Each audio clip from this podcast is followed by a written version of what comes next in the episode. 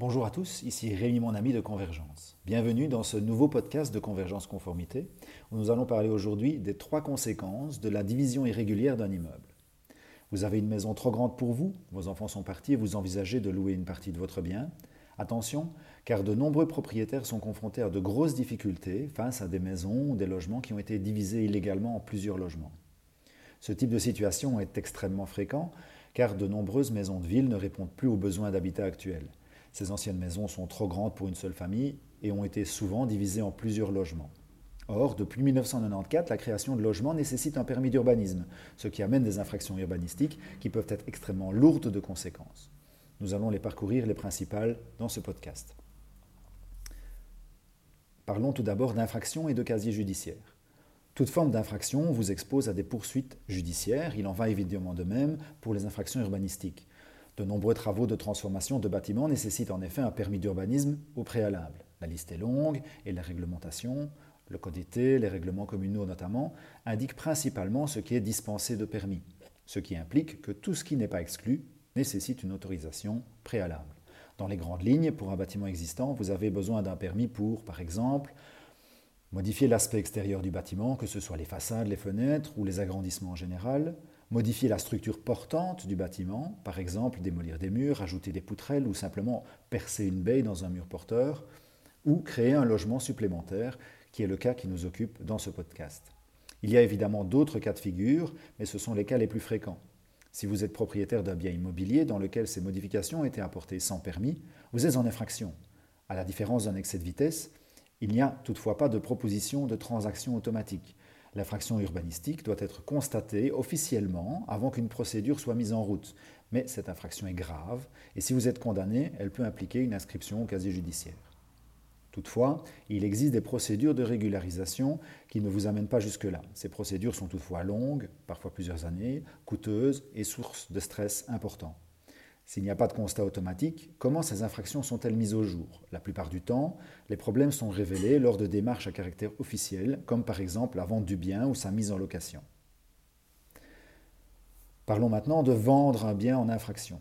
En cas de vente du bien, le ou les notaires instruisant la vente a toute une série de démarches administratives à accomplir, principalement pour informer valablement l'acheteur de la situation juridique du bâtiment qu'il achète. Parmi ces démarches, le notaire consulte l'administration communale sur les autorisations d'urbanisme antérieures pour savoir si le bien est en ordre en termes de permis. Bien qu'il ne soit pas toujours aisé de le déterminer sur base des réponses fournies, surtout s'il s'agit d'une simple liste des autorisations délivrées, de plus en plus de notaires refusent d'organiser la vente si le bien n'est pas en ordre administrativement ou urbanistiquement. De plus en plus souvent, les acheteurs sont informés des problèmes liés à l'achat d'un bien d'infraction. En effet, l'infraction urbanistique à deux niveaux. Comme nous l'avons vu dans un précédent blog, le propriétaire est toujours responsable du maintien de l'infraction, même s'il ne l'a lui-même pas commise. L'acheteur devant supporter les conséquences légales et financières de l'infraction, un immeuble divisé légalement va devenir quasi invendable.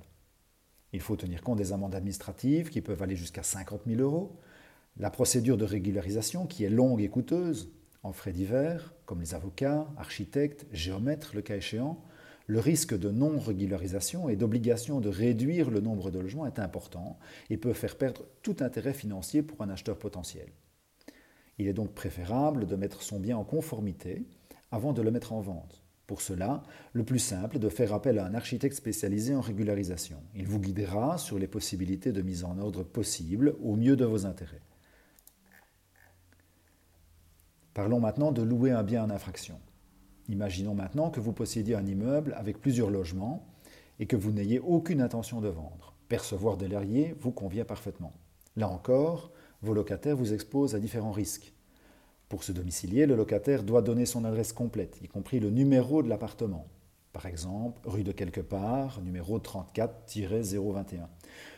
Ce numéro est en réalité ce qu'on appelle un sous-numérotage et est tout à fait officiel. Il pourra donc être impossible à votre locataire de se domicilier dans l'appartement que vous louez, car l'administration pourra le refuser. Certains locataires sont également très bien informés et sont parfois de mauvaise foi, et louent un bien qu'ils savent en infraction pour refuser de payer les loyers. La majorité des gens sont honnêtes, rassurez-vous, mais ce n'est pas rare. Toute démarche accomplie par vos locataires peut mettre en route une machine administrative qui pèsera lourde sur votre portefeuille et sur votre niveau de stress. Pour conclure, nous l'avons vu, la division d'un immeuble en plusieurs logements nécessite toujours une autorisation préalable. Les conséquences de l'absence de ces autorisations peuvent être extrêmement lourdes pour vous.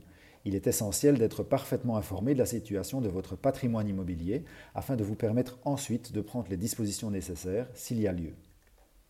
Si vous souhaitez passer à l'action par rapport à cette euh, configuration, assurez-vous de savoir si vos biens sont en ordre et en conformité par rapport aux différentes réglementations avant toute démarche. En cas de doute, Faites appel à un spécialiste en conformité pour vous aider à résoudre ce type de problème. Je vous souhaite à tous une excellente journée et à très bientôt pour un nouveau podcast de Convergence.